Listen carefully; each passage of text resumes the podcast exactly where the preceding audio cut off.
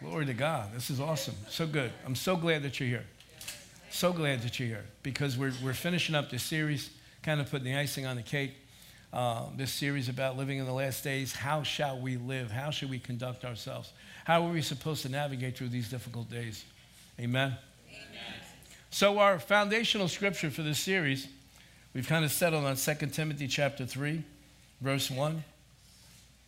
Hallelujah. I, I still feel like there's something that we didn't do this morning. Hallelujah. Can you all stand up? Don't worry, I'll get to this. I don't know. It's like, you know, when there's something here, it's like, we, we, we didn't hit it. We didn't hit it yet. So lift your hands up to the Lord, please. And if you're, if you're new to this, uh, just lift your hand up anyway. We, we won't tell any of your friends that you go to one of them churches and lift their hands up. Now, now listen, I'm going to pray in the Spirit. If you are, have you received, if you've received the baptism and you pray in the Spirit, please go ahead and do that. The rest of you that haven't received that yet, you might get it right now and just lift your hands up. Just start glorifying God. Father, we bless you. Father, we praise you. Naramba koya. Oh, mishi. Come on, church. Angio. Indero sota la boko. Nandere amboko sete. Ita la mbroshara masia teko. Andolofra. Ende sikre. Indi shaku. Naramba kasate. Naramba kosho ya nimbre ya sodele vrako. Ali kasinte ne makusa. Alimbra kea shekata. Yes, otokoriango the Holy Ghost. Holy Ghost, move among us. Holy Ghost, Holy Spirit, move, move, move on behalf of those that are here today. Those that are crushed in spirit, those that have been bruised, God, those that are downtrodden, those that have come in here today, Father God, carrying depression, carrying oppression, narashete, nembrel sota, namba kago sheme, eteli atosota, the power and the presence of the Holy Ghost, the power and the presence of the Spirit of God. Oh, even as it was in days gone by, namasote, nimbreke sheka, nalamba kosota, garango shotota, nerasi ketekote, nirisi krida, shteta, no non seta. Thank you, God. Thank you, God. Meet every need here this morning. Meet, Father, there's some that are here, they just don't, there's something that doesn't feel right. They don't know exactly what it is, but there's something that's not settled. In the name of Jesus, I speak peace, I speak stability, I speak calm, I speak that rock solid foundation of the Lord Jesus Christ will become preeminent in your life. Glory to God. Father, we worship you. Father, we stand in awe of you, even as we've sung this morning, Father. You're the Almighty One. You are the Most High God. There is nothing or no one, God, that can stand against you, Father. And we are your children. Yes, you, we are your children. You've called us into your family. You've given us this new birth, God, and along with it, everything that pertains to life and godliness through the knowledge of you. So, God, we declare our dependence upon you this morning. Our eyes are upon you, Lord Jesus Christ. Our eyes are upon you, Father. In Jesus' name. In Jesus' name. In Jesus' name. Can everybody say amen, please? Amen, amen, amen. amen. Father, we thank you. Thank you, God. We declare a settledness right now, a settledness. Receive the peace of God that passes all understanding that guards your heart and guards your mind in Christ Jesus.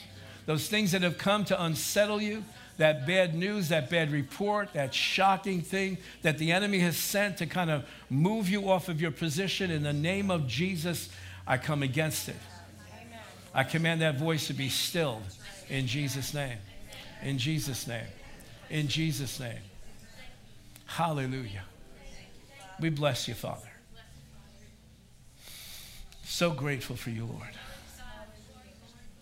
Great are you, Lord. And greatly to be praised, Father. Worthy, worthy, worthy are you, Lord. Worthy are you, God. All the glory, all the honor, all thanksgiving, Father. Blessed be your holy name. for all of eternity, Father, we'll declare your goodness. Hallelujah. Hallelujah. Hallelujah. Hallelujah. Hallelujah.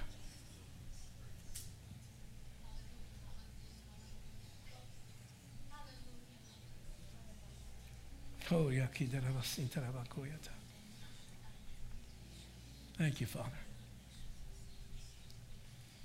Thank you, Father. Thank you, Father.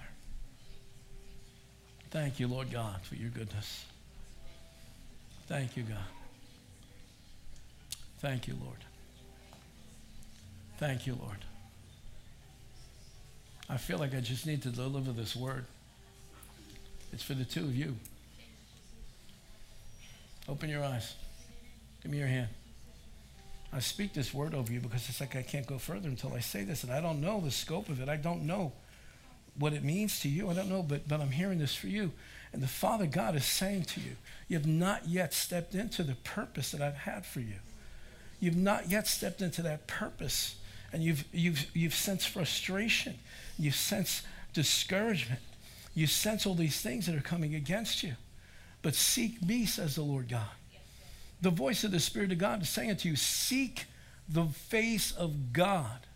Find that purpose, and everything else will settle. Everything else will fall into place. Hallelujah. And you by his side, praying with him, believing with him, speaking the best over him. And you'll see, you'll see, you'll see, it shall surely come to pass. You'll step into that purpose. The frustrations will diminish. The obstacles will be removed because they won't be able to stand in the face of the plan of God.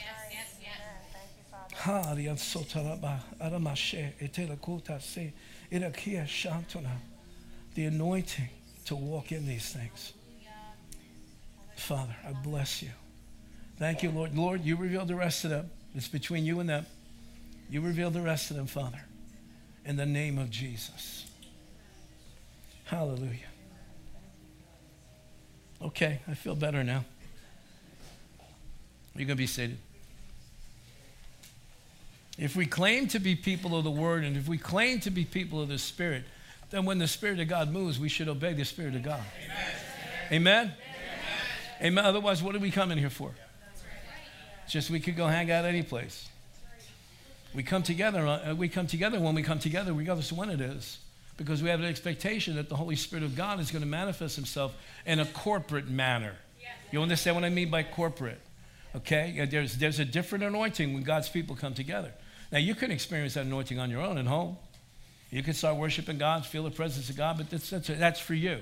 But when it's a corporate anointing like this, man, and everybody's lifting their voices, everybody's praising God, everybody's worshiping God, people are putting aside their own needs and praying for each other, something special happens. Are you listening to me? Something special happens. And we need that. You know, today you can sit home and have praise and worship. Just go on YouTube. Uh, you can go listen to your favorite songs okay?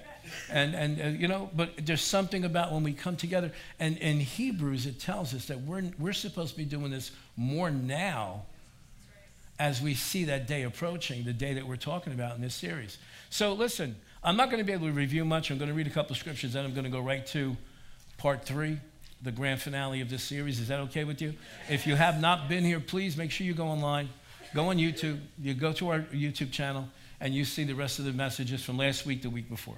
2 Timothy chapter 3, verse 1, it seems that the Apostle Paul got a glimpse into the future, his future, okay? Got a glimpse into the future uh, of what it would be like in the days that we're living in right now. So, well, how do we know it's the day we're living in right now? Well, go listen to the messages, especially from week one. Week number one, part one, we spent a lot of time on showing from the scriptures that we indeed are in the last of the last days. Amen? So if you weren't here, please go listen to it. So, so the Apostle Paul, by the Spirit of God, by inspiration of the Holy Spirit, gets this glimpse into the future. All right, I'm going to read this to you the way it appears in your English Bible. Then I'm going to read to you the way they heard it in the first century, okay? Because our language, our English language is extremely limited. All right? But know this that in the last days, what kind of times are going to come? Say it like say it like you're feeling it. What kind of days? Perilous, Perilous dangerous, okay? Now, in the original language, if we were to paraphrase it in the original language, and you know that the New Testament was written in Greek, it would sound like this You must grasp the reality that in the last days, in that time when you come to the place that you've reached the very last port, because it's a nautical term, okay? When you come to the end of the line, exceeding ferocious, life threatening times will come. And guess what? Everybody say, Hallelujah, we're there. We are. We're there. Verse 2, he goes on to describe what should we expect to see in these last days. Well, for men will be lovers of themselves, lovers of money, boasters, proud, blasphemers, disobedient to parents. All the parents and grandparents said, Amen. No, we should say, well, we know that's right. Unthankful, unholy, unloving, unforgiving, slanderers, without self control. Dear God Almighty, if that doesn't speak of these days on, you can't even watch a TV commercial anymore. Amen. I sit there saying, well, now what the heck does this have to do with the product that's being sold? It's anything to push this agenda of just cast off all restraint, cast off all decorum, t- cast off anything that is decent, and just go for shock value constantly. So, where was I? Without self control, brutal, despisers of good, traitors, headstrong, haughty, lovers of pleasure rather than lovers of God, having a form of godliness but denying its power. So let's just let's just settle it. We're in the last days, okay? Now, that's not the goal. The goal of this series is not to prove in the last days. The goal of the series is okay, since we are in the last days, how do, are we supposed to live from this point forward until we see Jesus return in the sky? Amen? Amen.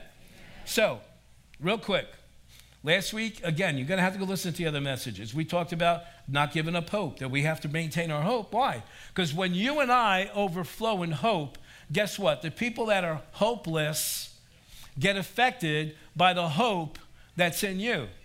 Yes or no? Yes. How many of you like to hang around with hopeless people? How many like to hang around with negative people? How many like to? No. I'm not going to ask how many are you that way. I won't embarrass anybody. But I can't be around negative people. I just can't. I can't. It's like I'm allergic to it. I break out in flesh. I just want to rip the person's neck. You know, I just want to. I, don't tell me I can't do something, because if you tell me I can't do something, I'm going to do everything possible to accomplish that.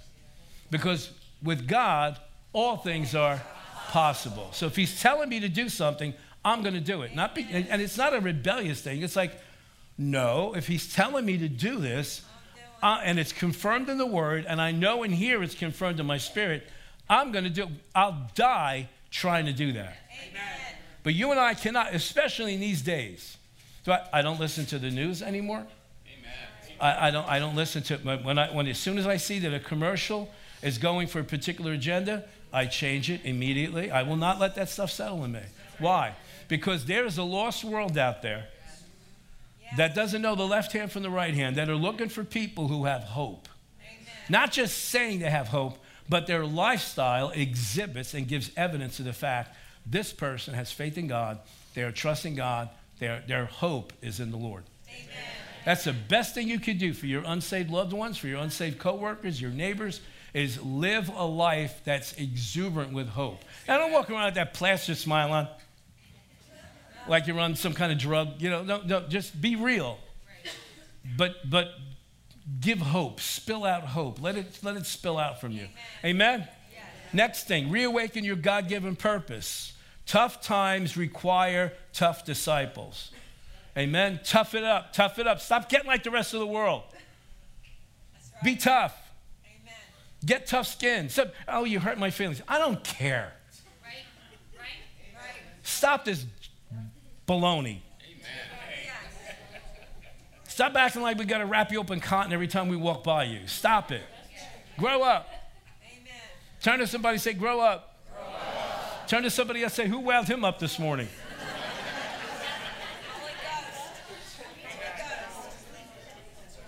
Suck it up. We're living in tough times. You got the Holy Ghost in you. You got the same Spirit of God that was with the disciples when they put them in the Colosseum. You got the same Holy Ghost in you that walked into villages and entire villages got born again. You got the same Holy Ghost that faced lions. You got the same Holy Ghost that spoke boldly to the leaders in the Roman Empire, the most cruelest, iron fisted regime that's ever existed. And they stood up boldly. We talked about that last week. You got to go listen to it. Amen? Amen? Amen? Number three, this is just review now. This isn't the message. I got to move fast. Make sure you're walking in faith because faith in God always pleases Him and it never fails. Now, I want to spend a little bit of time on this because last week I went short and I couldn't really spend the time I did on faith. If there's one thing that you and I need, and, another, and, and, uh, and also where we're going next in the last part of the series, you and I are not going to be able to accomplish it unless we're walking in faith. What is faith? Well, Pastor, faith is the substance of things hoped for, the evidence not seen. Yeah, I know that. But what is faith? What is faith? Is not when you go to the hospital, you know, you got to fill in what your faith is. It's not a label, it's not a title, it is a spiritual force. Do we not understand this? It is a force that God released into the earth to, to counter and to come up against all adversity. Amen. Now, in the beginning, in the beginning, you read in Genesis chapter 1, God created the heavens and the earth. How did he do that? By faith. But up until that point, man didn't have to live by faith. Why? Because everybody was living by God's faith. Now, when Adam and Eve are created, they don't have to live by faith. Why? God created everything for them. Everything was perfect, everything was good. Okay? One problem they had free choice, just like you and me.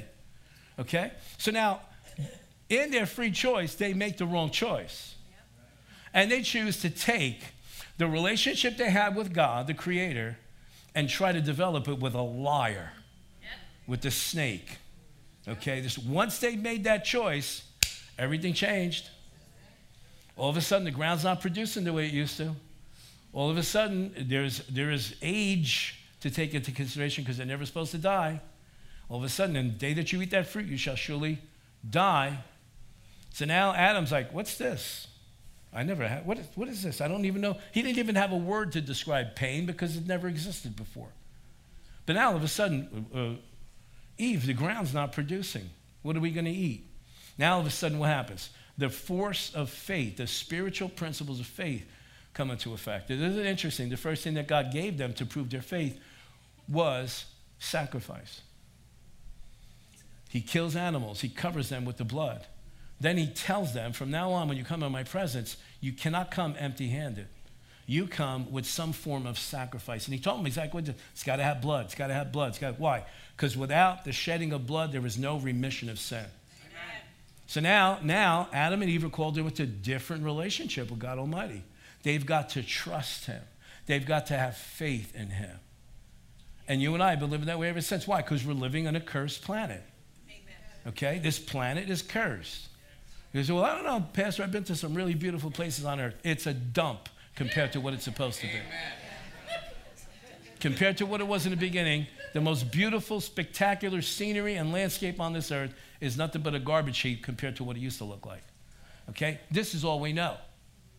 We know, this is what we know. So, oh, Grand Canyon, beautiful. It's a hole in the ground. Okay? You listening to me? All right, I, I got to move out of this. So now, listen to me. Jesus said something that's so revealing and so telling. He said, When the Son of Man comes, he's talking about the second coming, he said, Will he find faith on the earth? In other words, is there anybody amongst my people that are still going to be living in trust towards me? Or because of the times, because of the climate, because of the, the nasty, all those adjectives in 2 Timothy chapter 3, verse 2, all those, all those horrible things that mankind will become. He said, Are they just all going to be overwhelmed by their surroundings, or will there still be people of faith? I say, here, Amen. we're going to be people of faith. Amen. You listen to me? So I'm going to need you to spend a lot more time on that in the future. Because you see, you're living on a planet right now, like I said before, is still under the curse. And I know when I say that, I can sense in here some people are going, well, wait a second. Doesn't the New Testament tell us that Christ has delivered us from the curse of the law? Yeah, from the curse of the law. But we have not been yet redeemed from the curse of the fall. People still get sick, people still die, weeds still grow. You understand what I'm saying? Two different curses. One was about religion, the other one is about relationship. This earth is still the ground, everything, nature is still in rebellion towards God because of sin that came on this earth. You and I are affected by this, okay? You, you, when he created this, there, was, there wasn't viruses, there was no bacteria, there was no sick, sickness, there was no disease. We weren't supposed to die. There wasn't, there wasn't a plan for cemeteries, there was no need for them. Okay, you listening to me? Yes. Jesus came to rescue us from religion, saved us by grace because the people were crushed under the weight of all these rules and regulations and do's and don'ts and all this other kind of stuff. He came, died on the cross, so that when we put our faith in Him, regardless of whether we fulfill all 10 commandments or not, our faith and our trust is in Him. Oh, Pastor, so that means I can live any way I want. No, honey, it doesn't. But we're still dealing and contending with nature, a world system that is contrary to the ways of God. So you need faith in God to survive, to thrive, to prosper. He wants us to prosper. He wants us to be in health as our souls prosper. The best way that your soul can prosper is teach your soul to walk in faith towards God. Amen. Trusting in Him. Are you getting this? Yes. You sure? Yes. All right, because uh, I'd like to move on here. All right. So, God revealed His desire for us and where we're supposed to live. At least, I'm going to show you three different times. There's actually four different times. He says the same thing throughout scriptures. Romans chapter 1, verse 17. For therein is the righteousness of God revealed from faith to faith, as it is written, the just shall live by faith. You got that one? Galatians chapter 3, verse 11. But that no man is justified by the law in the sight of God, it is evident, for the just shall live by faith. My personal favorite is found in the Old Testament in the book of Habakkuk, chapter 2, verse 4, which says, Behold, his soul, which is lifted up, is not upright in him, but the just shall live by. No, you skipped a word. Let's do it again. But the just, and another translation says, But my just ones shall live by his faith. Whose faith? God's faith? Whose faith? Our faith. Don't you remember when that woman that had the hemorrhage for like 11 or 12 years there? You listening to me? You remember that woman? She came to Jesus. She'd been bleeding for, for 12 years. Says that she, she lost everything. She spent all her, monies on, uh, all her money on doctors and got worse and no better. And she heard about Jesus. She heard the miracles. And she said within herself, if I could just touch the hem of his garment, if I could just touch his clothes, I know that I'll be made whole. I'll be healed. Okay? So when she did that, Jesus was not even aware that she was in the crowd. She, he, she, he didn't even know she was there. You listening to me? Well, Jesus is God. So hold on, sweetheart. Jesus did not operate as God on the earth. Jesus operated as a man filled with the Holy Ghost on earth. Okay? Is he God? Yes. Come on, some of you are like, well, I'm afraid to answer. Is he God? Yes. yes. Was he always God? Yes. Is he still God? Yes. But when he was on the earth, he did not operate as God. Because if he operated as God, then he couldn't say to you, Verily, verily, I say unto you, the works that I do, you shall do also. Why? Because you're not God. But if he operated as a man on the earth, filled with the Holy Ghost, that you and I can do. Why? Because we're human beings on the earth filled with the Holy Ghost. You got this? So he said to her, Daughter, your faith has made you whole. Whose faith was it? Jesus' faith? Whose faith? Her faith. Who is he looking to have faith when he returns? Us. He already has faith.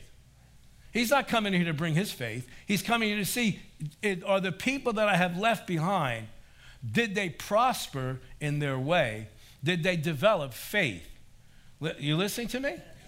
That's his biggest concern. Why? What was taken away from God in the garden?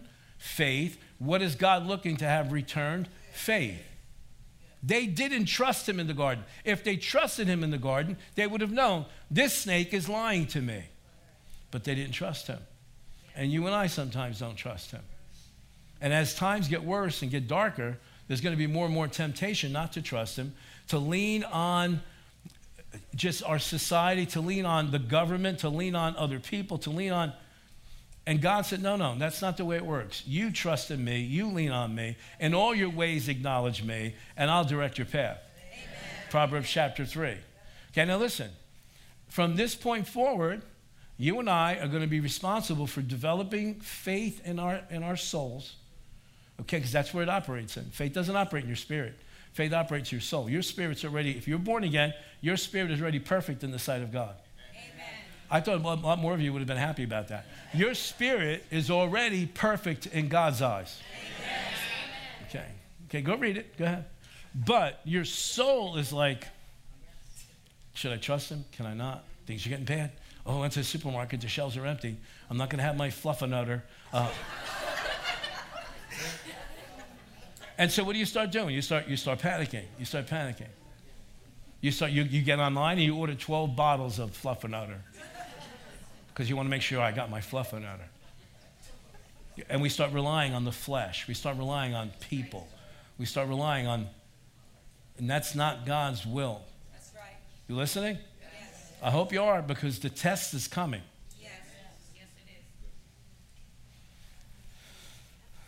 Whenever God spoke to anybody in the Bible that acted on faith, God fulfilled the promise to them. Their faith was rewarded. From Noah to Abraham, from Moses to David, from Samuel to Elijah, the great champions of the Bible always relied on their faith in God to sustain them even in the hardest of times. Now, we're not at part three yet. I do want to talk a little bit about how do we release faith. Now we're going to get into a lot more teaching after the first of the year on this up. Next year, next year is about faith. Amen. You should say amen. amen. Okay, because without faith, you're just hanging there.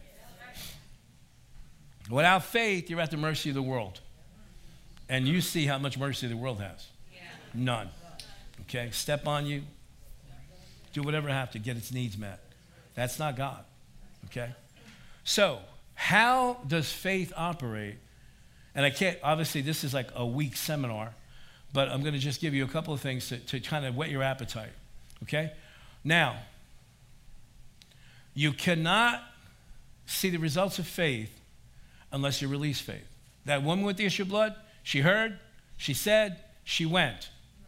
She heard about Jesus. She said, if I could just touch his garment. And then what did she do? Sat in the house, if I could just touch his garment. No, she went to where he was. You listening? Faith always requires action. Okay, are you listening to me? Okay. Without action, there is no evidence that you're actually in faith. Okay? Now, watch this now. Faith has got to be released. And God has always been teaching us about faith from the beginning of the Bible all the way through. Isaiah 55, verse 10. Can you put that up there, please? I want to go through. I want to go through the mechanics of this. I like to see the way things operate, okay? I'm not necessarily mechanically inclined. In fact, I'm tragically not mechanically inclined. But when it comes to the Word of God, I like to see the mechanics. I want to see the context. I want to see how it all works out. All right, so watch it. This is God now speaking to the nation of Israel through the prophet Isaiah. All right? As the rain and snow come down from heaven, and do not return to it without watering the earth. What is that talking about? The natural process of rain, evaporation, goes into the forms clouds. When the clouds get heavy enough with, with, with moisture, what happens? It rains or it snows, okay? We're praying in Jesus' name that this year we have a minimum of snow here in New Jersey. It's only allowed to snow on Mondays or Tuesdays or Thursday and Friday.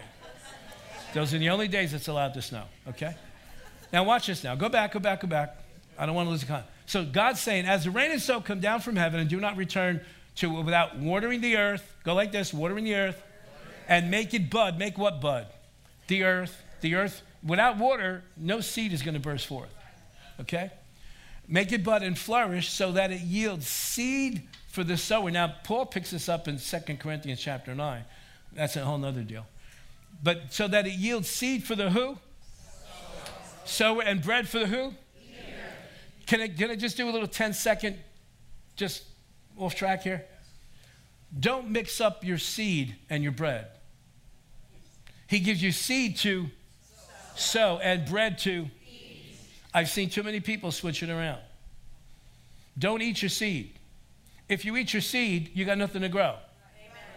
So, whatever finances you have, and that's what this is talking about, and Paul's talking about 2 Corinthians chapter 9, whatever finances you have, a percentage of it is for seed, and a percentage of it is for you to eat and feed your family. Now, I've seen over the years, been in this thing for 37 years now.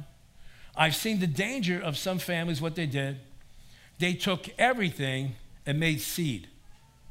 So the kids went out, the kids went around without the proper clothing. Kids went around without proper shoes. Kids went around not being able to have their needs met. And so when those kids grow up, grew up, they didn't want to follow God. Why? Because God represented to them, I got to wear cheap Walmart sneakers for $19. Okay? I, I don't have the right clothing. We're, we're hardly ever, we never go away on vacation. We don't do anything fun. We don't do any of those things. That's not God. God expects us to walk in balance. Parents, God expects you to walk in balance. There's some that you eat and you feed your kids, and there's others, there's other percentage that you give. Don't mix it up. Uh, this is good teaching here. Okay? All right, good. Next verse. Now, what? He, he gave us a natural illustration. Now he's going to show us the spiritual principle that applies to that natural illustration. Watch. So is my word that goes out of my mouth. It will not return to me empty, but it will accomplish what I desire and achieve the purpose which I sent it, for which I sent it. What's he saying? Just like you see the rain come down to the earth, it waters it, it causes it to grow, causes it to explode. It's the same thing with my word, he's saying. When you release my word, it will not return empty. It will accomplish what you called it to do and what you sent it for to do. Are you, are you listening? Uh, yeah. Are you listening? Because that's going to require faith. Because you're saying, well, that says when God speaks. Yeah, but who's his representative on the earth now? We are. So we're responsible for speaking. This, you have your Bible, some of you have your Bibles on your lap. That Bible's nothing but a printed page until you speak it. You can do whatever you want, wave it on somebody's head. It's not going to heal them, it's not going to do anything. It's when you speak the word, just like clouds until they release the rain don't do any good on the earth. You getting this? So, what are you saying, Pastor? This is what I'm saying. In these last days, you and I are going to have to be speakers of the word dispensers of the word. Disp- and what do we hear a lot in churches? Uh, not, I'm not talking about just here. Well, the way I see it, well, I believe, well, I see it this way. No, you, the way you see something has no power in it unless it lines up with the Word of God. Amen. Are you catching this? Amen. Well, I don't know about that Bible stuff, but I'm spiritual. Yeah, that's what I'm concerned about. We don't know what spirit you have. There's a lot of spirituality. Most people would consider themselves spiritual, but what kind of spirit? Is it the spirit that comes from the kingdom of darkness, which causes doubt and unbelief and negativity? Or is it the Holy Spirit that's coming from the kingdom of God? Now, the Holy Spirit, when the Holy Spirit speaks, is always going to line up with the Word. You got because the Holy Spirit does not have power independent of the Word. That's why the anointing of the Holy Ghost is on the Word. Isn't it, isn't, isn't it much easier this way? Yeah. That you don't have to try to come up with something yourself. Just say what he said, and he'll do what he said he would do. Amen. Say what he said, and he will do what he said he would do. Amen. But if nobody's speaking, and in these last days, as it gets more confusing and more dark and more overwhelming, a lot of Christians are going to be tempted to just keep their mouth shut. Speak the word. Speak the word. Jesus spoke the word. When the devil came to tempt him in the wilderness, you guys know the story. He spoke the word. It is written. That is the weapon of your warfare. That is how you're going to build yourself up. That is how you're going to be able to face the days that are up ahead. That's how you're going to be able to lift yourself up above the confusion. Yes. Speak the word. You got it? Yes. All right, good. Can I finish this up now? Yes. All right. So, part three. So, how are we to live in these last days? We just reviewed everything we could. But I just want to go finally to the very words of Jesus that he spoke on what we call today the Mount of Beatitudes. Matthew chapter 5, verse 13. You are the salt of the earth. But if the salt loses its flavor, how shall it be seasoned? It is then good for nothing but to be thrown out and trampled underfoot by men. Verse 14 You are the light of the world. A city that is set on a hill cannot be hidden. Nor do they light a lamp and put it under a basket, but on a lampstand. And it gives light to all those who are in the house. Verse 16, here we are. Let your light so shine before men that they may see your good works and glorify your Father in heaven. Amen. Now, we lose the strength and the depth and the richness of this illustration because today, salt is, is cheap. Today, you can go to the supermarket and buy a box of salt for probably around a buck. I remember when it was 29 cents, but we won't go there. A dollar. If you really want to get fancy and buy sea salt, maybe you're going to pay about 250. But it's mostly because they put it in a fancy container. Okay? So, unless we study what salt meant in the Middle East, we're going to miss out on a very important illustration. In New Testament times, salt was an expensive, precious commodity. It was crucial to every aspect of life. I'm going to go through this as quick as I can, but I want you to get it. Salt was used mainly as a preservative. In the Middle East, where it's hot almost all the time, meat, fish, anything that's perishable spoils quickly, it rots quickly because of the heat, the humidity, unless it's preserved with salt. Now, those who heard Jesus make this statement, they immediately understood what he was saying. Because we're told that as a preserving force in the world that is filled with rot, spoil, and decay, God's word works in our lives and causes us to be like salt, to preserve.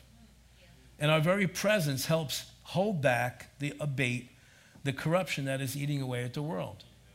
Our presence here is stopping the enemy from doing ultimately what he really wants to do on this earth. That's why the, the full force of hell will not be seen on this earth until the church of the Lord Jesus Christ, his people, are taken off the earth. Okay? That, we'll talk about that in the future. Most of you know what I'm talking about. That's the next event we're looking for in the calendar of God. Jesus to appear in the sky, and here we go. Bam, we're out of here. We're out of here. Well, I don't know about that. No, you don't know about that. We'll talk about in the future. So, like salt, we're influencers. When we stand for the truth of the word, when we speak the word, we are helping someone or some group of people avoid the corruption that is in the world system. And our world system is corrupt.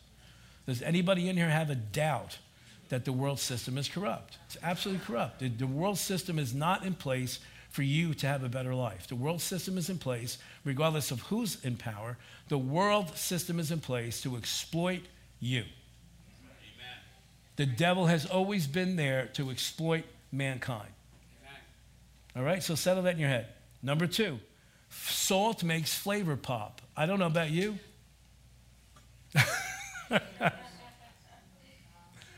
there are some people that I know that can't eat pizza without coating it like with salt like you would when there's a winter storm out there. But we won't go there. I don't know that anybody, unless you're, unless you're medically ordered to, I don't know that anybody likes to eat bland. Bland. Especially if you come from the ethnic background that I come from. There is no way you want to eat bland food. And we used to have this, we used to have this like running joke with my grandparents. My grandmother, who couldn't cook, she was the only Italian lady in the history of mankind that couldn't cook. My other grandmother on the other side, she could take a shovel of dirt and make a meal out of it. But my father's side of the family, the Sicilian side of the family, she couldn't cook to save her life. So she would cook a meal and put it in front of my grandfather. He would taste it and he would go, You didn't put any salt in here. And she would, I put a whole pound of salt. Then the next time she would try to correct it and she put extra salt and he would say to her, This thing is nothing but salt. And she'd go, I hardly put any salt in this time. so it, the salt is a major thing about food food in its now there are some foods that have natural high sodium in them and, and, but for the most part if you don't put a little especially if you're eating pasta i don't know about some of you american people how you cook but you're supposed to you're supposed to cook pasta in seawater it's supposed to be extremely salty water Okay? Well, I'll put it on later. No, you don't put it because now you're eating, you're going crunch, crunch, crunch. It's supposed to be in the water. Salt makes the flavor pop. Listen, if it were not for the body of Christ on the earth, you know what things would look like? To the extreme? Do you, does anybody know what it was like? I don't know personally, but I've read and I've researched what it was like to live under communism when it was in its extreme. Everybody wears the same clothes. Doesn't matter who works and does it because everybody lives in the same hovel.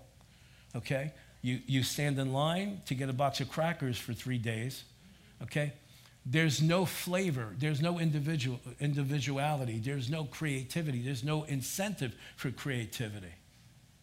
That's what the kingdom of darkness is like. No creativity. No individualism. No, why should you stand up and use your God given talents because now you make everybody else look bad? No, the kingdom of God stresses that the salt of the earth does its best to fulfill the plan of God for each individual. Could you imagine if every one of us was walking in the plan, if every Christian on earth that's alive right now was walking in the fullness of the plan of God, do you know what would happen? All right, let me give you, let me just give you a, minuscule, and I've gotta move quick here. You guys are really bogging me down today. Look, seriously, I'm not kidding you. Do this research. Now, Jesus hasn't even returned yet. The kingdom is not even here physically on the earth except for the church. Look at the nation of Israel. Look at the nation of Israel. They produce all the fruit and all the vegetables that supplies the entire continent of Europe from a desert. Every major medical breakthrough that's happening right now is happening in Israel. The technology is ridiculous. It's incredible. Here is a nation smaller than the state of New Jersey, with a population about the size of the state of New Jersey, yet has developed weapons to protect themselves, fighting against the majority of the rest of the Middle East. That's not normal. And, and the Messiah hasn't even returned yet. Could you imagine what's going to happen? The growth, the explosion of just quality of life that's going to happen after all goes to hell and Jesus returns here and establishes his kingdom on the earth. And all of a sudden now, the salt of the earth is walking like the salt of the earth. Amen. Unbelievable. Unbelievable. Salt is used as an antiseptic. How many of you, when you had a sore throat, your parents would say, or do what? Gargle with what? Salt water salt water. Now, my father does something strange. I don't know if anybody else, maybe if you come to the same background. He used to put salt in a frying pan, heat the salt up, put it in a handkerchief, and wrap it around his throat. You knew about that? Say, to, why? What's he going to do? Dad, what's he going to do? It's going to draw it all out. Uh, whatever. It worked. Salt is an antiseptic, okay? I mean, and here's the thing about it, okay? Um, yeah, let me go there. Salt is an antiseptic. It'll clean a wound out. But you notice it also stings. Do you ever have a cut? Do you ever step on something at the beach and then you go in the ocean? That'll, that'll wake you up. Okay? It stings. But isn't it just like the truth? The truth sometimes that we have to face, that we have to come up against, stings sometimes. But ultimately, what does it do? It cleans out all those old wounds. And Jesus calls us the salt of the earth. So, so well, uh, you know, I don't want to hurt anybody's feelings. I'm not going to speak. No, if you don't speak, if you don't speak the truth, you're allowing that person to keep festering their wounds. Their wounds are just going to keep worse and worse, deeper and deeper, and eventually it's going to affect your whole soul. You and I have to act like salt. Amen? Amen? So, he also said that we're the light of the world. That one used to confuse me years ago. Let me read it to you. Matthew 5 14. I promise if you give me five minutes, I'll be done. But you gullible people. now I'm serious though. Five minutes, five minutes, I promise you, okay?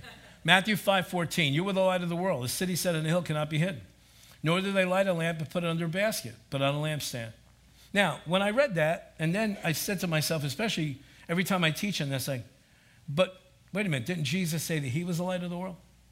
Yeah, he did in John chapter 8, in verse 12.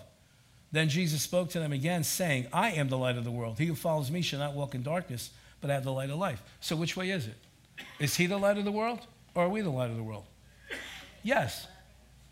Yes, because the only light that you and I have is Christ in me, the hope of glory. Yes or no? Yes. So he's the light of the world, but now he's in us. Amen. So now we're the light of the world. Why? Because he's not here anymore. You realize Jesus is not on earth, right? Where is he? He's in heaven, seated at the right hand of the Father, right? So if any light is going to come to the earth, who is it going to have to come from? Us. Us. Now, I had a pretty cool experience and went to the, um, the Museum of the Bible in Washington. Has anybody been there yet? How many have been there? How many have been there? The music, incredible. Absolutely incredible. You should take your kids, you take grandparents, take your grandkids. There's plenty of nice hotels right around there. you can walk to the museum. Phenomenal place. There's one place there in the Museum of the Bible, I think it's on the third floor, where they have a village recreated, the village of Nazareth. Okay? And then they have this, what you call a mural? Like a mural, a panoramic mural. And you can see from the vantage point of Nazareth what it looked like around the Sea of Galilee. And you see those little cities. But then they have a separate e- exhibit for the city called Sepphoris. Sepphoris, or Sepphoris, however you want to pronounce it, was called the jewel of the Galilee. This was the Beverly Hills of the Galilee, the region of Galilee. The, the entire village and town was made up of exclusively of villas, palaces. This is most likely the place where Joseph Jesus' stepfather, and Jesus went to work because all the craftsmen lived in Nazareth. All the people, wealthy, wealthy, wealthy people, lived in Sepphoris. However, at nighttime, Nazareth is dark. But as soon as you look to the northwest, you see this glow on this hill. That is the city of Sepphoris because all at night, at all the palaces, beautiful mansions, beautiful homes were all lit by torchlight. So you could not miss Sepphoris if you looked outside in the darkness. I guarantee you that's exactly what Jesus was talking about. Everybody would have known. He's talking about Sepphoris. Because when Sepphoris was lit up at night, you could see it from all over the place. And he said, You are the light of the world. You can't hide Sepphoris when it's glowing at night, when it's spectacular, when it's brilliantly lit. You cannot hide that. And neither are we supposed to be walking around hidden. People need to see. People need to see who we are. So, um, how are we going to live in these last days? I've only got a couple of minutes left. We, we need to, we need to, people are going to see our good works. But listen, they're supposed to see our good works and do what? Honor our Father, glorify our Father, not us. Now, we're not supposed to be going around telling everybody what we did, okay? The glory is supposed to go to God, not to us. Whether they see it in us, that's one thing, you know, that's, that's not the important thing. The important thing is that when they do see it, they're glorifying God in heaven, okay? What are they going to see? How we love, how we forgive, how we serve. These are all things that, that cause people to go, wait a second, they must be Christians. They must be Christians. We're supposed to shine bright in this dark world. Now, watch this now. Our good works are important, but only He can save a person. The best that you and I can do is impress that person. Did you catch that? You and I cannot save individuals with our good works. The most we can do is impress people with our good works so that they want to know what is going on with you. Who, who, you know, what are you about? So that opens the door for us to tell them it's God, it's Jesus. Amen? Amen? So let's recap this real quick and then we'll be done. We know that according to the Word of God, we're living in the last days. Jesus is coming soon. Uh, he's our hope. We need to shift our lives to reflect the time that we're in it's not about us anymore. Not about us anymore. Turn to somebody say, not about us anymore. You're not doing it, so it's still about you. Uh, turn to somebody say, it's not about us anymore. Okay. We, no, uh, the next thing is we got to keep our hope alive. We need to awaken our God given purpose and live it out. And we will need faith in operation now more than ever. So we got to live our lives in such a way that we influence this world. Be salty, shine bright. Amen? Amen? Can I just pray for you before you leave? Why don't you stand up and then we'll be dismissed.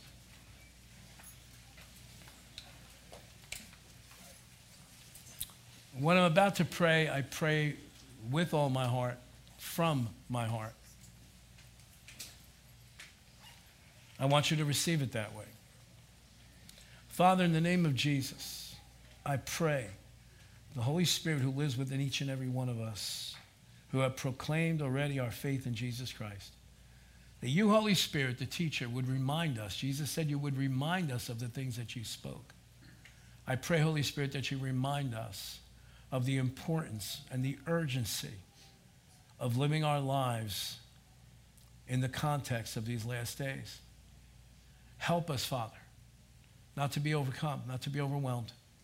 Help us to stay in faith towards you. Help us to walk in love. Help us to serve one another. Help us to forgive one another. Help us to keep hope alive in our hearts by your Spirit, Father. God, we trust you that you're walking us through these days. You're helping us to navigate through these dark times so that in all things, Father, you would be glorified. And that you would affect every unsaved, lost person in our lives through the salt and through the light that you've deposited in us. We trust you for doing these things in our lives. In Jesus' name, amen. Amen. amen. One more thing, and then we're going to be dismissed. If you're here this morning and you have never had the opportunity to pray a very simple prayer, to ask Jesus Christ to come into your life, please please don't hesitate. Please don't put it off any longer. Please stop saying to yourself, well, someday in the future, you're not guaranteed future. The decision for Christ has got to be made while you're alive and in this body. So, well, I don't know what that's all. Let me just ask you this, and don't raise your hands, don't say anything. If you believe that Jesus is the Son of God, if you believe that God raised him from the dead, if you believe he died on the cross to pay for your sins, that's all you need to believe to accept him to receive him into your life, for his spirit to come and live inside you. Yes. Then the journey and the adventure starts from there. But if you've never come to that place, if you've never had the opportunity to declare openly, I believe in Jesus Christ. I believe that he's the Son of God. I do believe that he died on the cross for my sins. If you've never had a chance to do that, please, please give us the honor, give us the privilege of being able to pray with you.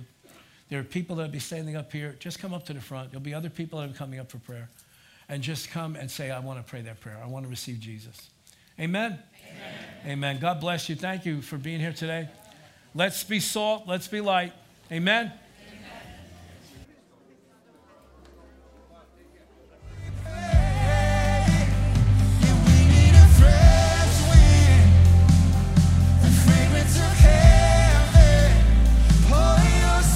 Church, ushers, you can go ahead and receive the offering. I'd like to introduce our lead pastor, Pastor Joe Sorce. Amen. That, that, that was some good preaching, wasn't it? Yeah. Glory to God. How we doing today?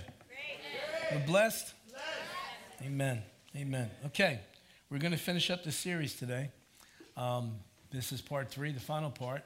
I, I beg you, if you had not been here over the past couple of weeks and did not catch part one and part two, please go online, go to our YouTube channel, and please listen to those messages because it's impossible for me to repeat everything from two other teachings and then expect to finish this today. Okay, so we are talking about, and our, our goal here is to learn from the scriptures how are we supposed to live in these last days. Okay, now, if you're just coming in on this series now, um, I, don't, I don't have the time to go into giving you evidence from the scriptures why we say we're in the last days, you need to go listen to the messages. But please, uh, let's just settle in our hearts for today, for the sake of this message, that we are in the last, actually, the last of the last days, okay? Amen. And uh, thank you. Thank you for that. Amen, David. You're making up for everybody else, amen?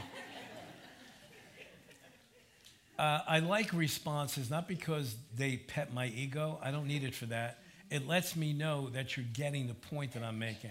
I reached over to Pastor Pam before because we come from a background where there was a lot of activity in the congregation in relationship to the teacher. So we had, when we were in uh, Bible school, we had uh, some individuals in church that would yell out. And then previous, our previous church experience was one lady used to stand up and go, make it plain, pastor, make it plain.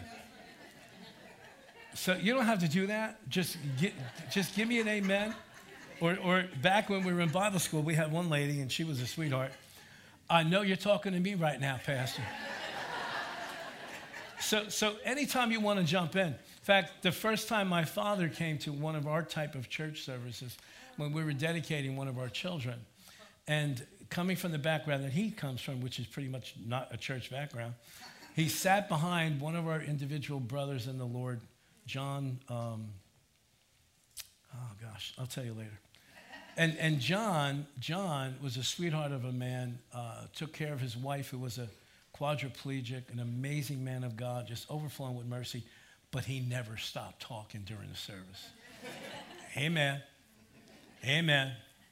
Amen. Finally, my father reaches over to me and tells me in Italian, Is this guy going to stop today? so I had to explain that whole thing afterwards. But it gives me the gauge to go by yes, we got this. Okay? Because as a teacher, there's no use of me going on if I think we should stay and spend more time on a particular point. Amen. You're getting there. So, our foundation scripture for this series is found in 2 Timothy chapter 3, starting in verse 1. Okay, it, it, it is apparent that the Apostle Paul received revelation from the Holy Spirit about what the conditions on earth would be like uh, in the future, his future, what it would be like as we get closer to the return of the Lord Jesus Christ. So he starts off what we call this chapter. Of course, it wasn't separated in chapters when he wrote it. But this part of the letter, he stops here to make this very emphatic point. But know this, I'm going to read it to you in English, in your English Bible, and then I'm going to read it to you the way they heard it in the first century, okay? But know this that in the last days, perilous times will come. Okay? And here's how it sounds in the original language. But you must grasp the reality that in the last days, when you come to the place in time when you've reached the last port, when you have come to the end of the line, exceeding ferocious, life threatening times will come. Then he goes on to describe what it's going to be like. Give me verse 2, please what it's going to be like. For men will be lovers of themselves, lovers of money, boasters, proud, blasphemers, disobedient to parents, unthankful, unholy. You, you realize how, how, how gratitude has been minimized on a, on a on like a, a global scale. Nobody has any gratefulness. Nobody has any sense of thankfulness. It's like uh, everybody feels like they're owed something. It's horrible. Unthankful, unloving, unforgiving, slanderers, without self control, that's very evident. Brutal, despisers of good. Traitors, that's one way up there. Headstrong, haughty, lovers of pleasure rather than lovers of God. Now, that one about traitors, I'm not going to get off on this, but I don't know that there's ever been a time in history where people could operate in a treacherous, traitorous way and not get punished for it. And the rest of the world just throws their hands up and goes, oh, well, that's just the way it is. It's crazy. Headstrong, haughty, lovers of pleasure rather than lovers of God, having a form of godliness, but denying its power. And from such people turn away. Now, let me just spend a second or two on this one here. Having a form of godliness. Do you realize there's so many people, and, and, and you may have started out this way, there's so many people, like you talk to somebody about Jesus and go, oh, well, I'm a very spiritual person. Yeah, that's what I'm, I'm really concerned about. Because I don't know what spirits you're entertaining. You see what I'm saying? A lot of people today will, will identify themselves as spiritual, but what kind of spirit are you talking about? Because there's many voices in the realm of the spirit. There are the voices that come from the kingdom of God, the voice of the Holy Spirit.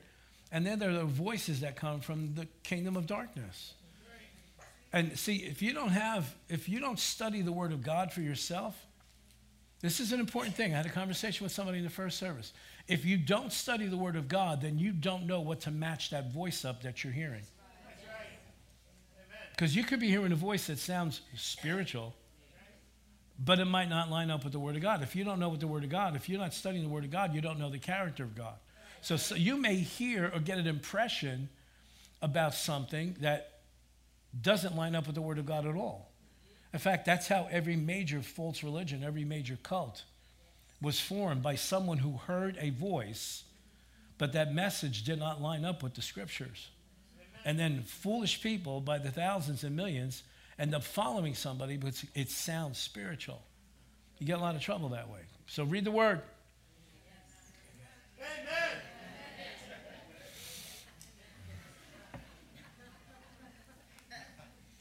Read the word for yourself. All right, so listen, we talked about how are we supposed to live in these last days, all right? I'm just going to go through there real quick because I want to spend more time on finishing up this message. I'm just going to review very quickly.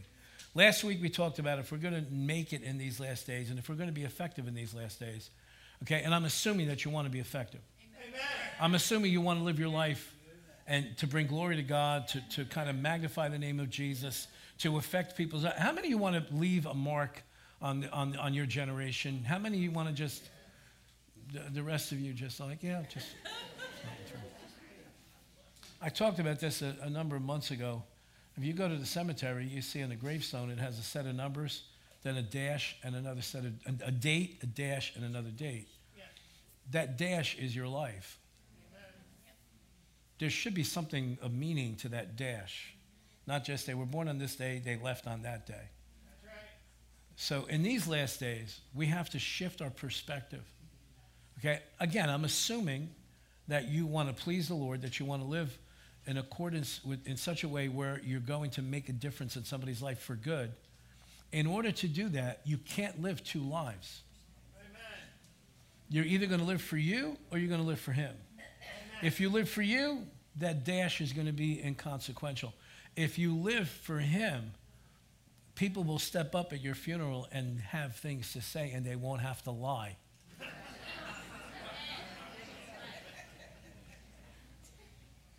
so, let's live in such a way where we walk in hope. Don't give up hope because we've already seen things bombard our minds that will cause us to draw back and to just go like this world is shot there is no hope anymore let's just pray to make it to the end and that's it that, that might be a tactic for you because you already know the Lord if you are a Christian. But what about the people around you? What about the people in your life that are looking for, for hope from someplace? They don't know Him yet. And so they're looking for somebody that's going to spill over on them. And in Romans chapter 15, verse 13, it says, May the God of hope fill you with all joy and peace as you trust Him, so that may, you may what? Uh, I know you guys got it. That you may what? Overflow. With what? How? You see how it all works? May the God of hope fill you with all joy and peace as you what? Trust him. For what for what end? So that you may overflow. By what? But with what? With hope by the power of the Holy Spirit. So so if I want to get to the place of overflow, I got to do two things. I've got to trust Him, and I've got to be very close in touch with the Holy Spirit because that comes from the Holy Ghost. Anything that does not come, that appears to be hope, that doesn't come from the Holy Spirit, is hype. You catching this? It's man made hype. Genuine power that brings hope comes from the Holy Spirit. It does not originate with man, it originates in heaven. You catching this? But if you're not, but if you're not in touch with him, he can be pouring out, pour, but if you're not in touch with him, if you're not recognized, if you're not on the same wavelength, you're not going to receive it. You're not going to be overflowing with hope. Number two, we got to reawaken our God given purposes. We spent a lot of time on this last week. Okay, and the bottom line is this you can't give up your God given purpose because times are tough. And, and, I, and I sense people are doing that. I sense people without, without you might even, not even be aware of it. On the inside, people are going like this. It's time out. Uh, I'll get excited again. I'll start dreaming again. I'll start doing again after all this craziness stops. Honey, it's not going to stop. It's not going to stop because they found out that it works. Okay? Well, who's they, Pastor? The powers of darkness that operate behind the scene have realized this works. We can, we can control an entire globe with fear. And so what happens? People who are gifted by God, who have been who've had things deposited in them to do great things to affect mankind, draw back because these times are crazy right now. It's just time to like, let's just draw back, let's hunker down and wait for this to pass. It doesn't pass. This is life now. You catching this? Amen. Amen. Look, I know we don't like to admit this. And I know you'd rather live in fantasy world. We all do. It's just human nature. We don't want to re- we don't want to admit, we don't want to recognize that we're living in times right now that are extremely different than when most of us are used to. Okay? Uh, you, you, hear what I'm saying? Yes. But the fact of the matter is, we have got to line ourselves up with God's timeline, not expect Him to change His timeline to accommodate us. Amen. Are you, are you, are you listening to me? Yes.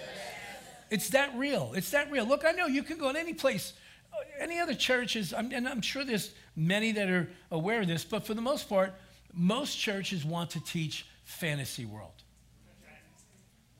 And they're not prepared. They're just, they're not prepared for life. So when life hits you, because you lived in fantasy world, everything's going to be wonderful, everything's going to be great.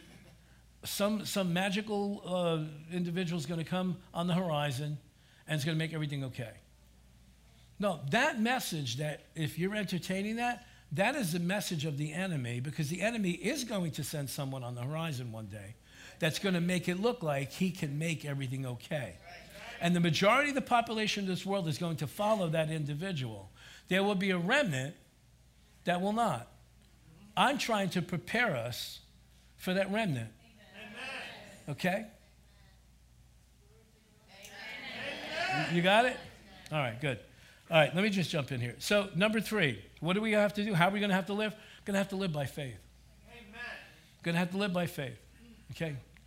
What does that mean, Pastor? You're going to have to live with an awareness that you contain within you a spiritual force that nothing from the enemy can stand against. Amen. It is faith in God Almighty, to whom nothing is impossible but then in turn, to the person that walks in faith, nothing is impossible. Amen. So when we join our faith to his promises, all hell can break loose on the earth. As it says in Psalm 46, all the mountains can slide into the sea, but it, it is not going to affect us. Why? We're focused. Amen. We have our eyes on him. We trust him. No matter what we see going on around us, this is not our world. You getting this? You, this is the attitude. This is the perspective you've got to have. I love you. Love everybody. But this isn't our circus. We are citizens of a different world. We are citizens. We're the aliens here. We belong to a different world. Our citizenship, Paul said, is in heaven. I'm living here, but I'm living here very much like, like, like an ambassador.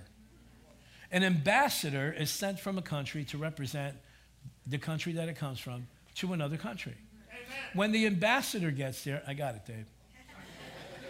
when the ambassador gets to another country, listen to me. I love you. Thank you for stirring everybody else up. Yeah, but listen, when an ambassador goes to a country, okay, especially a country that's way poorer and less developed than the country that sent it, that ambassador does not live according to that economy. You catching this?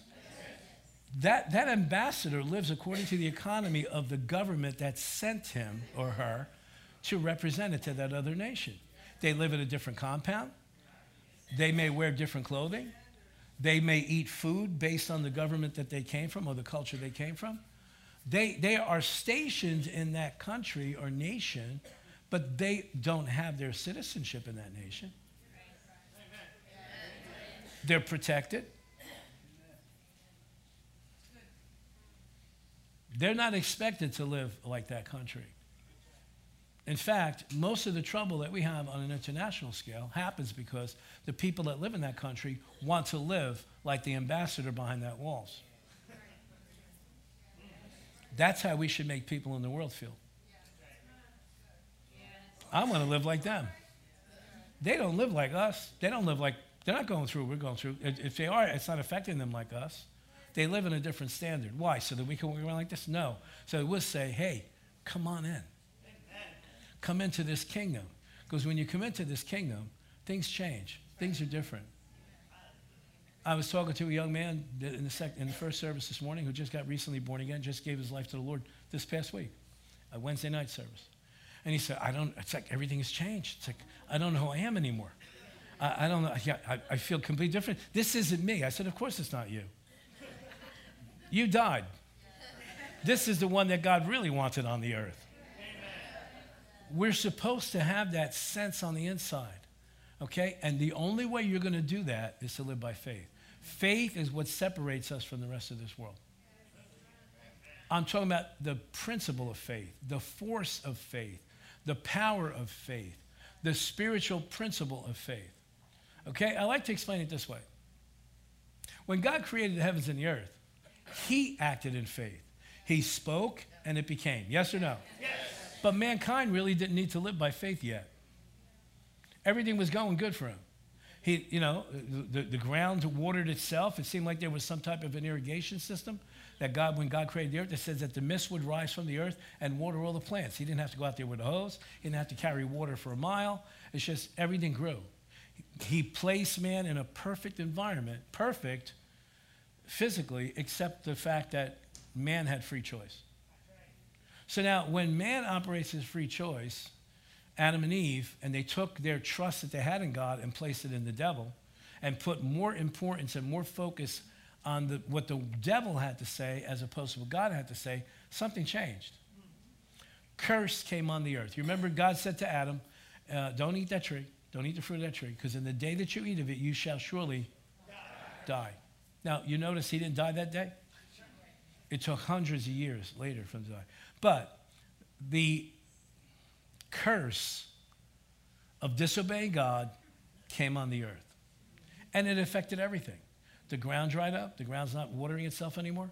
All of a sudden, something new shows up in the garden uh, thorns, thistles, weeds, okay? Stuff that's actually blocking the crops from growing and blocking the fruit from being produced. And so now what happens? Man now has to operate in a force that they didn't have to operate before. Because God is a good God. He didn't just leave us at the whim of the enemy because we turned against God. He had mercy on us. So now he starts to allow Adam and Eve to operate by faith. And the first thing he started it with was a sacrifice. They had to trust. They, he's showing them, he's giving them this illustration. Because you disobeyed me, you cannot come before me any, any longer without blood. Something's, something's blood has to be shed. Someone or something's blood has to be shed. And then we see later on, he reveals it to Moses, and Moses writes it in the book of Leviticus that without the shedding of blood, I believe it's chapter 17, without the shedding of blood, there can be no remission of sin. In other words, for sin to be put away, for sin to be forgiven, for sin to be overlooked, blood had to be shed. So when they sacrificed, they had to sacrifice by faith, believing that when they slit that throat of that animal and blood came out, that that was going to cover their sins, even if it was for just one year. So what happens now? The goodness of God allows us to operate in a way only He could operate before. Now you and I are able to speak what God says and see the same results as if He spoke it Himself. Yes or no? Because you see, Faith, you can have all the faith that you're capable of in here, but it will have no result until it comes out of here and into this realm. And that's only done two ways through words and through actions. You claim that you have faith, great, wonderful. You can recite scriptures left and right, I'm impressed. But it's not until I see you walking out what you claim you believe that I can say, wow, so and so really operates in faith. All right, now God revealed this to us. Can you go to Isaiah 55? I believe it's verse 10. Isaiah 55. Yep, it is. Look at this now. He's going to give, now, the Spirit of God through the prophet Isaiah is going to give us a natural illustration, and then he's going to show us how it applies spiritually. Because in these days, you and I are going to have to learn how to operate this way. Otherwise, we're going to have a tough time in the future. Okay? As the rain and snow come down from heaven and do not return to it without watering the earth, which is that happens all the time, right? Rain, rain vaporizes, it, it evaporates, it goes into the atmosphere, it gathers around dust particles, it begins to form what? Clouds. When those clouds get too heavy and they're full of water, what happens? It rains or it snows. And hopefully, in Jesus' name, here in New Jersey, this every winter they do the same thing. Oh, this winter's going to be bad. No, in Jesus' name. It's only allowed to snow on Monday and Tuesday and Thursday and Friday. That's it. In Jesus' name. So he said, as the rain and the snow come down from heaven and do not return to it, it doesn't go back without doing what? It waters the earth. Keep going. And making it bud and flourish so that it yields seed for the sower, for the one who's going to plant, and bread for the eater, right? Everything that grows on the earth exists in those categories. If you leave the plant stay there until it produces seed, now you have seed to duplicate and to multiply what you planted, yes? yes? But out of that, you also have what? Stuff to eat, right? So, so Paul takes this in 2 Corinthians chapter 9 in the New Testament says, you got seed to sow, you got bread to eat. Don't mix them up. Okay? Plant your seed, eat your bread. So, and now, now he's going to get into the spiritual part of this. God's saying the way you have the natural illustration where rain comes from the, from the sky, falls on the earth, causes the earth to become activated, the seeds that are in there, it grows and produces. So shall my word be that goes out of my mouth. It will not return to me, because where does it originate from? It originates from God.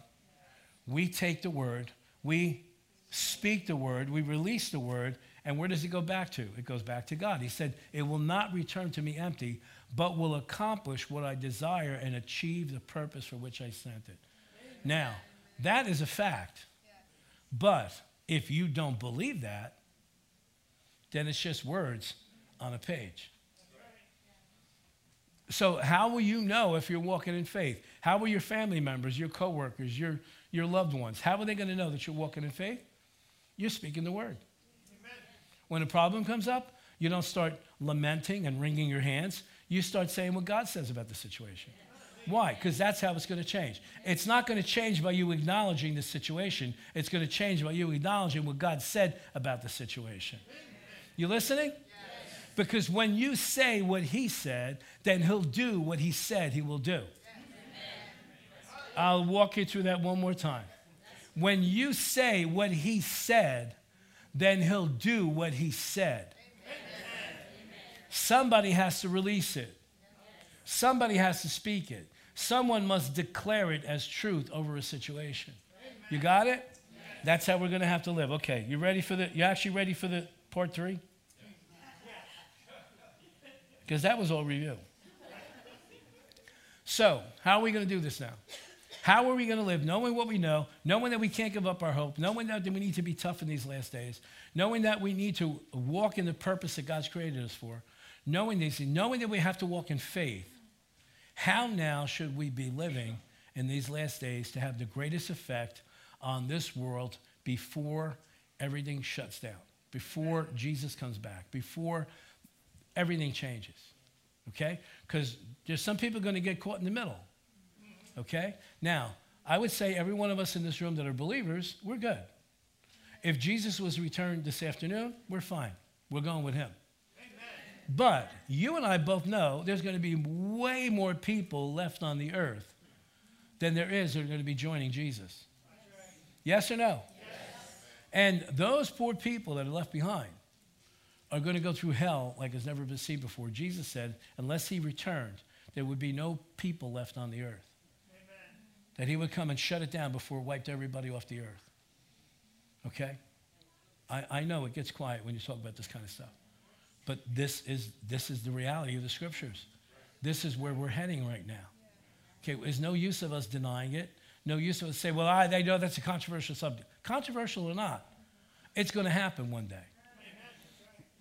It's going to happen one day, okay? What are you going to do? Leave everybody behind? Do you want to do you want to know that you did your best to get your loved ones into the kingdom and that if they totally reject it, it's their fault and it has nothing to do with you? That you weren't negligent? That you at least made the effort? So how are we going to live? Jesus told us in Matthew chapter 5. Can we go there, please? Now, let me tell you ahead of time. This is not going to impact you the way this impacted the people that Jesus said it to. Because our perspective of salt is completely different today. Let me read the scriptures and we'll go into it, okay? Is that good? You are the salt of the earth. But if the salt loses its flavor, how shall it be seasoned? It is then good for nothing but to be thrown out and trampled underfoot by men. Next verse. You are the light of the world. A city that is set on a hill cannot be hidden. Nor do they light a lamp and put it under a basket, but on a lampstand, and it gives light to all that are in the house. Let your light shine, so shine before men, that it has this end result that they, people on the outside, may see your good works and glorify who? Your Father in heaven. In these days that we're, that we're walking into right now, that are up ahead of us, this, these two principles are going to be the most important things that the church can be. Amen. Because unfortunately, most people in the world don't want to hear us, but they are watching our lifestyles. Amen. They're watching us. They're watching us. You listening to me? They're watching us, okay? Now, I said this before to you, maybe it might have struck you strange. That statement that Jesus made, that you are the salt of the earth, does not hit us the way it hit them. Even talking about light. We take light for granted. Back then, they didn't have a switch that you could walk in. They didn't have a room you could walk in and switch, turn the switch on lights, lights outside. You could, you know, cities that are lit up like it's 12 noon because we have access to so much light. Light was considered very precious. Salt was considered a very expensive commodity. Now, you and I could go down the street to the Stop and Shop and go buy a box of salt, assuming they have it on the shelf, could, could buy a box of salt for about a dollar. I mean, I'm not that old, but I remember when you could buy a box of salt for a quarter, 29 cents, okay? But now, you know, now, now if you want to, you know, if you want sea salt, you're going to pay about two and a quarter, 250 because it comes in a special container now. So you and I, salt is salt. Salt, what do you, we, everybody has it in their house, multiple probably containers. It's not a big deal. But back then, you were considered wealthy if you had a stock of salt in your house. In fact, the Roman Empire used to pay their soldiers at one point in time in salt. Because that's how expensive and precious it was. Because now we have refrigeration. They didn't have refrigeration back then. Uh, stuff that was perishable, meats, um, fish, any, anything that was perishable, any type of meat or any kind of animal protein that was perishable, you'd lose it in a day or two. What, that heat? That kind of humidity? So what did they do? They would take and salt stuff that would try to cut down, try to extend its life and cut down that rate of corruption. Okay? So salt was used primarily as a preservative. Okay? It's a preserving force. Jesus called us salt and called the people that time salt because he wanted them and wants us to understand we are the preserving force here on the earth. And I don't say that in a haughty way, I do not say that in a condescending way. I'm, I'm telling you, Jesus expects the church, his body on the earth, to be a preservative against the rot and the corruption that is taking place in our society. We're supposed to be the we're supposed to be the influencers. So when we stand for the truth of the word, when we speak the word, we are helping someone who's not knowledgeable of the word or knowledgeable of the character of God, we are helping that individual or a group of individuals to not get involved in corruption and rot like so many millions and millions are doing in this day that we live in. Amen? Amen. So, salt is supposed to make flavor pop. Okay? Um, did you ever go to eat at somebody's house and you're like looking all over the place for the salt shaker? Because it's like, this food is blah, blah. You listening to me? Especially if you like, if you're a foodie. How many foodies do we have in here? How many liars do we have in here? Listen, our culture revolves around food. And I think because we're a nation of immigrants, we, we all brought our stuff with us. Everybody brought their style of doing things. And so when I taste your stuff, it's like, oh, this is good. You taste our. We, we, America is known for food. Okay? If we were French, we'd say we're known for butter. But we're known for food. And I don't know anybody, I don't, unless you're on a medically mandated diet, I don't know anybody likes to eat food with no salt. It's like, ugh. Horrible. Horrible. Well, well, I just, you know, I let people put it on it when they eat. No, it's not the same thing. You got to put the food, you got to put the salt in the food when you're cooking it. Never only putting it on top because now you put it on top and now you're crunching when you eat. And, and you haven't given it time for the salt to spread out in the flavor. Okay? Especially like rice, pasta, potatoes. These are bland. If you don't put salt in these things, you might as well just use it for wallpaper paste. so, so watch this now. Jesus again uses this illustration of salt because we're supposed to bring flavor and creativity and spice to our society. Are you listening to me? Now, this goes a lot deeper than you would think because we're not supposed to live bland lives. We're not supposed to live just shut up someplace and never tell anybody who you are, not let anybody know what you believe. You're depriving people of that flavor. You're depriving people of the ability for life to pop for them. Okay? Now, I'm going to make a, a, couple of statements here. They, although they're going to sound political, they are not.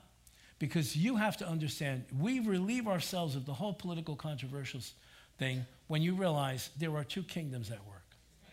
There is a kingdom of darkness and there's a kingdom of light. When the kingdom of light has rule and reign over society, it's godly, it's righteous, it's good. People prosper and they live good lives. When the influence of the kingdom of darkness is allowed to rule and reign, it is automatically oppressive. It's automatically bland. Now, if you did any research, or if you would do any research of what communism was like in its purest form, I'm not talking about the communism of the past 20 years. I'm talking about in the 40s and 50s and 60s. Everybody wore the same clothes. There was no reason for a person to display their creativity. There's no reward for it. There is no individuality. It's just that everybody, if you can get any food, you eat the same thing. Everybody, no matter who they are, lives in the same hovel. Just, there's no, and that's why it collapsed, because it is completely against human nature.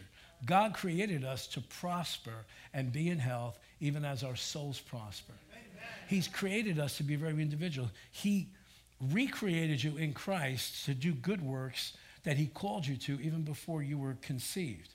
Okay? So you and I have got to be constantly throwing salt and constantly stirring up creativity and constantly prom- promoting individuals to do their best, constantly provoking each other to good works. Why? Because we're salt, we're flavorful. We, we give flavor and we give excitement to our society. Amen. You listening to me? Yes. Salt is used as an antiseptic. How many of you, when you had a sore throat, when you were a kid, what did your parents or what did your mom tell you to do? Gargle with what? Salt water. Salt water. I was telling people in the first service, my father had a, an extreme thing. I don't know where the heck he got this from, although a couple of people here, you knew it. My father used to, and may still do, I'm not sure, used to take salt, put it in a frying pan, heat it up, put it in a handkerchief, and wrap it around his neck. And I go, Dad, what are you doing? No, it draws it out. It draws it out. I don't know. But salt is an antiseptic. You know? Um, I'm told in certain cultures when a baby is born, as soon as a baby is born, the way they clean that baby is with salt. Get all the blood, get all the, you know, the stuff. Get all the, salt is an antiseptic. Now watch this now. Have you ever cut yourself and then touch salt? You know it, right? Cut your leg, go to the beach, you go in the, go in the salt water, what happens? Whoa, it hurts, right? Isn't that amazing? Now, we stopped stinging when we don't, t- when we don't speak the truth. He said, You're the salt of the earth. And sometimes, do you ever have to speak to somebody and it hurt? It hurt them, it hurt you, but ultimately it was truth that they needed to hear or truth that you needed to hear. But your first reaction was what? When somebody came to you with truth that stung you, that hurt you, what was your first reaction? What was the end result, though? You got healed. Those wounds that you were carrying in your soul got, got cleaned out. Because if you don't let the salt clean it out, it'll fester and fester, and then completely the toxicity will go through your whole system. The truth hurts sometimes. But the truth is like salt. Sometimes you got to open up that wound and you got to get some of that salt in there, rub it in there. It might hurt for a little bit, but it's going to clean it out. You won't get any infections. Are you seeing what I'm talking about? Now, watch this now. God bless you. God bless you. But watch now how, how, now again, the kingdom of darkness. Now, it's very unfortunate when you get human beings on the earth that are just determined to cooperate with, this, with the kingdom of darkness rather than kingdom of light. It is becoming almost impossible to talk to somebody and speak the truth to them without getting offended, without blowing up some whole big controversy on social media and all this other stuff. You see what's happening? You see what's happening? We're, we're, the, the idea is to shut the salt down, shut down the capability of that salt to get into people's hearts so that they can confront some things, straighten some stuff out, allow the salt to heal them so that they can go and live productive lives, that they may prosper even as their souls prosper. Amen. You and I can't do that. Now, you don't walk around like a, a bull in a china shop, but when the Holy Spirit opens up the door for you, to, to sit down with someone who you've earned the right to speak to and just say, I love you. And because I love you, I need to, we need to address this thing here. Or stop making it hard for people to come to you and say, listen, this conduct has got to change. You're hurting everybody around you. And we know it's because of the wounds that you're carrying. But what we do is we automatically put the force field up. No, we put the guard up, the wall goes up, we don't want to hear anything. And that's why a lot of people never change. We, kept, we keep getting wounded. Or, or, or better yet, this happens a lot, and, and I, I'm actually walking through this right now with somebody. Uh, let's say you're in here and you're connected to, associated with someone who's messed up big time addictions, bondage, all kinds of craziness, okay? Now, all the attention usually goes on the person who's doing the perpetrating. The person who's constantly falling back into addiction, the person who's being abusive, the person that, you know, either they're, they're not supporting, they're not, they're not conducting. The, so all the attention goes on, on, the, on that individual, right? But now in the meantime, you who are connected to them, you've got issues. You've got wounds. You've got baggage that you've been carrying, but you're not dealing with it and won't allow it to be dealt with because when anybody ever tries to touch it, you go, Yeah, but you don't understand. He's the problem. She's the problem. Yeah, we know that, but you're connected. So, so you got to come to the point where you're going to have to let God deal with you so that you can get healed up. So uh, after one or two things happens, either after the person is completely out of your life, you still have to live. Or what if God, what if that person lets God turn them around? Now they got their act together, and now you're the problem because you didn't allow your issues to be dealt with because all the attention was on the other person. Is this talking to somebody today? That's a trap that you fall into. Get yourself healed. Face the tough things. Let God pour that salt in those things to cleanse it, to get rid of it, so that you're ready then for the next relationship or you're ready when that person turns around. Otherwise, you're just going to flip each other back into these cycles. Does that make sense? I feel like I'm talking to somebody t- today that you might be in that situation. All the attention's on them. Yeah, they're the, they're the dirt bag. They're the whatever. They're, it's fine. Yeah, but what about you? You've been affected by this relationship. If you don't let yourself get healed, neither one of you are going to be any good to each other. So, you're the salt of the earth. He said, You're the light of the world. That used to bother me. That statement used to bother me. Because when I read that, oh, I have my little stool up here. Huh? Um, when I read that originally, I went, wait a second. Didn't Jesus say he's the light of the world? But here, here he says we're the light of the world. John chapter 8, he says, I am the light of the world. Whoever walks with me doesn't walk in darkness, they walk in light. So, what is it? Is, is he the light of the world or are we the light of the world? Both. Because the only light that you have is because he's in you. So, so you got this now. So now watch this now. We're the light of the world. And again, remind yourself that light means something totally different to the people at that time than it means for us. We, we take light for granted. I doubt it very much if, if anybody in this room, unless, unless your electrical is shut off, you, you, you take light for granted. We're, we're hardly ever in darkness unless you've, when you go to bed at night, you shut the lights out, right? But even if you go out at night, there's headlights, there's, uh, there's street lights, there's uh, lights from businesses and stuff. We're never really in the dark. But back then, it was a whole different story. A whole different story. I mean, uh, once the sun went down, man, that's it. There's no more light until tomorrow morning. Now, watch this now. Jesus lived in what town? Come on, you guys are like scared to talk. I'm not going to go, no, you're wrong. What town did Jesus grow up in? Nazareth. Okay. He's born where? Bethlehem. He grew up in Nazareth. Okay. While he's living in Nazareth, he's, we know he's a carpenter, right? His stepfather's a carpenter, really, but to really go into the original language, it was more of a stonemason, like craftsman, but whatever.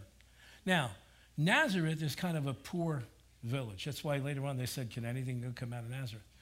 But Nazareth didn't exist on its own. You can go research this.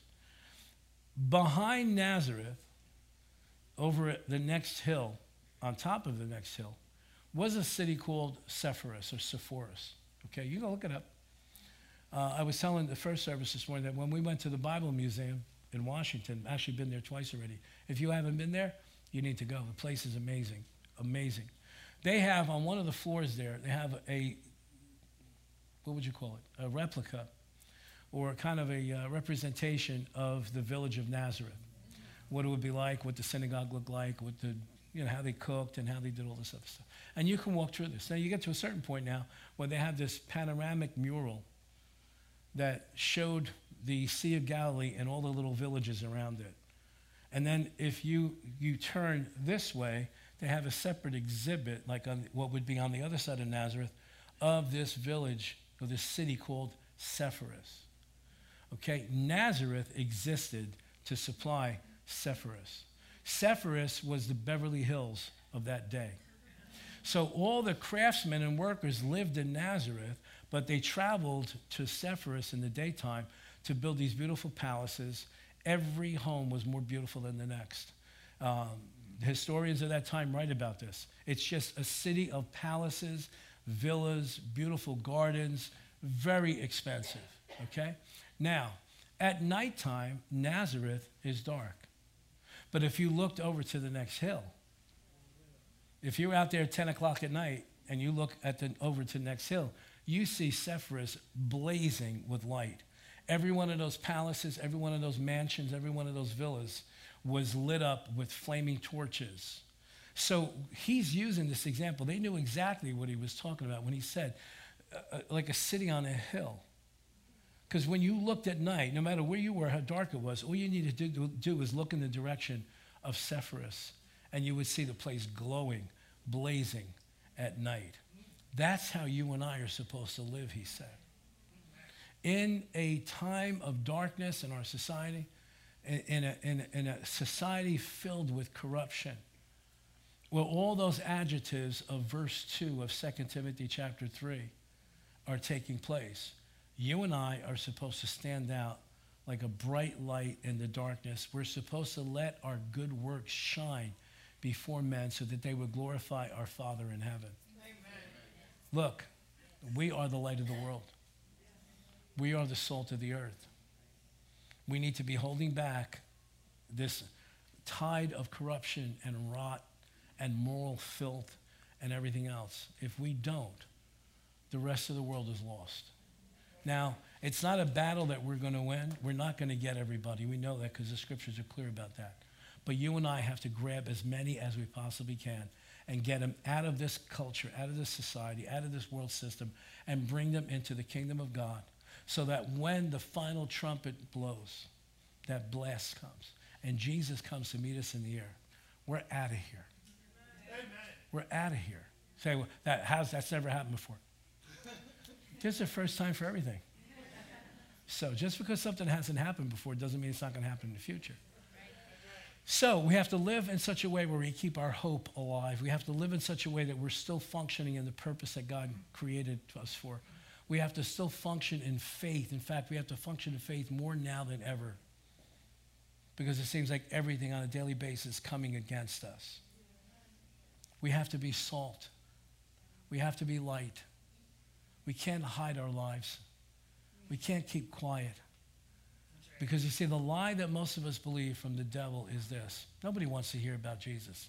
Oh no. The fact is, way more people want to hear about Jesus. Way more people want to hear about the truth of God now than ever. Why? Because we're living in some of the worst times than we ever have. As the darkness gets darker, the light is always going to shine brighter. Amen? Amen? Amen. Could you stand up? I just want to pray for you before we go.